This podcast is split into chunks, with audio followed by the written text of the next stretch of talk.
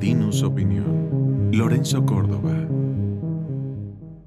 En otras ocasiones he señalado que el acoso gubernamental en contra de los órganos de control del poder ocurre a través de cinco estrategias. Primero, la descalificación pública y reiterada de dichos órganos. Segundo, el acoso personalizado en contra de sus titulares.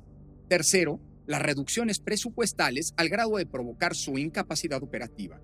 Cuarto, las amenazas de reformas legales que los debiliten o incapaciten. Y quinto, la captura a través de su colonización con personeros incondicionales o bien su debilitamiento o bloqueo al dejarlos incompletos.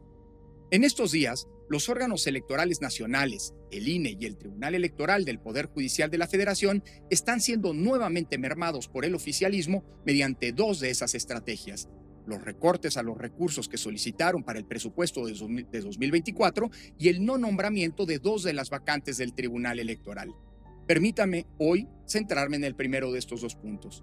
Por un lado, el INE al INE se le han recortado alrededor de 5 mil millones de pesos al presupuesto operativo que solicitó por 27.286 millones, en los que incluía, como lo ha mandatado la Suprema Corte de Justicia de la Nación, un monto precautorio de 3.529 millones de pesos para realizar, en caso de que sea solicitada y resulte procedente, una consulta popular el próximo año, en los términos establecidos por la Constitución. El plazo constitucional para que la realización de una consulta aún pueda ser solicitada por el presidente o por una minoría parlamentaria vence el próximo 30 de noviembre, por lo que, aunque se ha dicho que no se va a proponer su realización, en estos momentos jurídicamente aún es viable. Sin embargo, aún considerando que la consulta no se llevará a cabo, el recorte que se le impone al INE descontando el costo precautorio de este ejercicio es del orden de 1.474 millones de pesos, es decir, el más alto de la historia en un año con una elección presidencial. En efecto, en 2018, al INE se le recortaron 800 millones de pesos, lo que implicó una serie de ajustes al presupuesto del instituto para evitar afectar las actividades de aquel proceso electoral.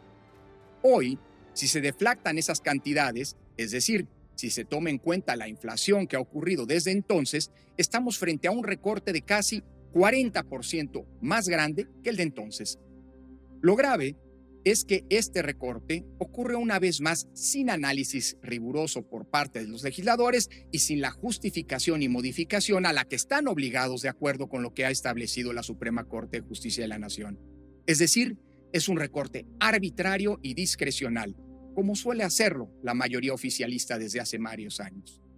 Pero resulta aún más preocupante que lo anterior suceda en medio del silencio y la resignación del INE, ya que salvo el pronunciamiento externado en una declaración pública por la consejera que preside la Comisión de Presupuesto, ni la presidencia del Consejo ni otro órgano han hecho otra cosa más que decir que se ajustarán en su presupuesto sin afectar las tareas esenciales del INE, lo que revela o bien que sobrepresupuestaron o bien que la condescendencia se ha apoderado del instituto.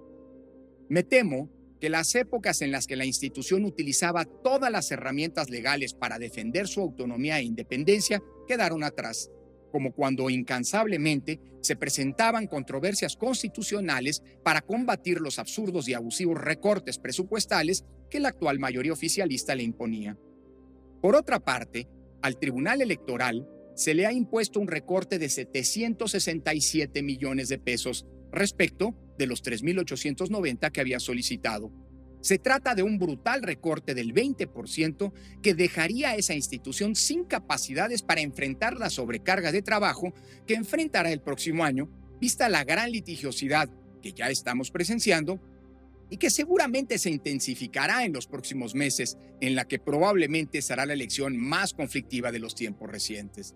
Afortunadamente, el presidente del Tribunal Electoral ha señalado de manera enfática y reiterada la gravedad del recorte, lo que contrasta, por cierto, con la pasividad y docilidad que ha mostrado su contraparte en el INE, y el riesgo que ello supone, dice el presidente del tribunal, para la impartición de justicia y la resolución de los conflictos producto de la elección del próximo año. Ello ha llevado a algunos legisladores oficialistas experimentados extirpadores de presupuestos de los órganos que le resultan incómodos al presidente, su incontestado líder, a señalar que van a reconsiderar si reducen el recorte que ya fue votado por el Pleno de la Cámara de Diputados, pero que podrían ajustar con las reservas que están pendientes. Algo, por cierto, cuya viabilidad jurídica es dudosa, pero si algo no ha detenido a los actuales legisladores es el respeto a la legalidad. Se trata de señales ominosas de cara a las elecciones del próximo año, pero no es de extrañar si se piensa lo irresponsable que en sus funciones, además de ser serviles con el Ejecutivo y sus obsesiones, ha resultado ser la actual mayoría parlamentaria. Esto fue una producción de Latinos Podcast.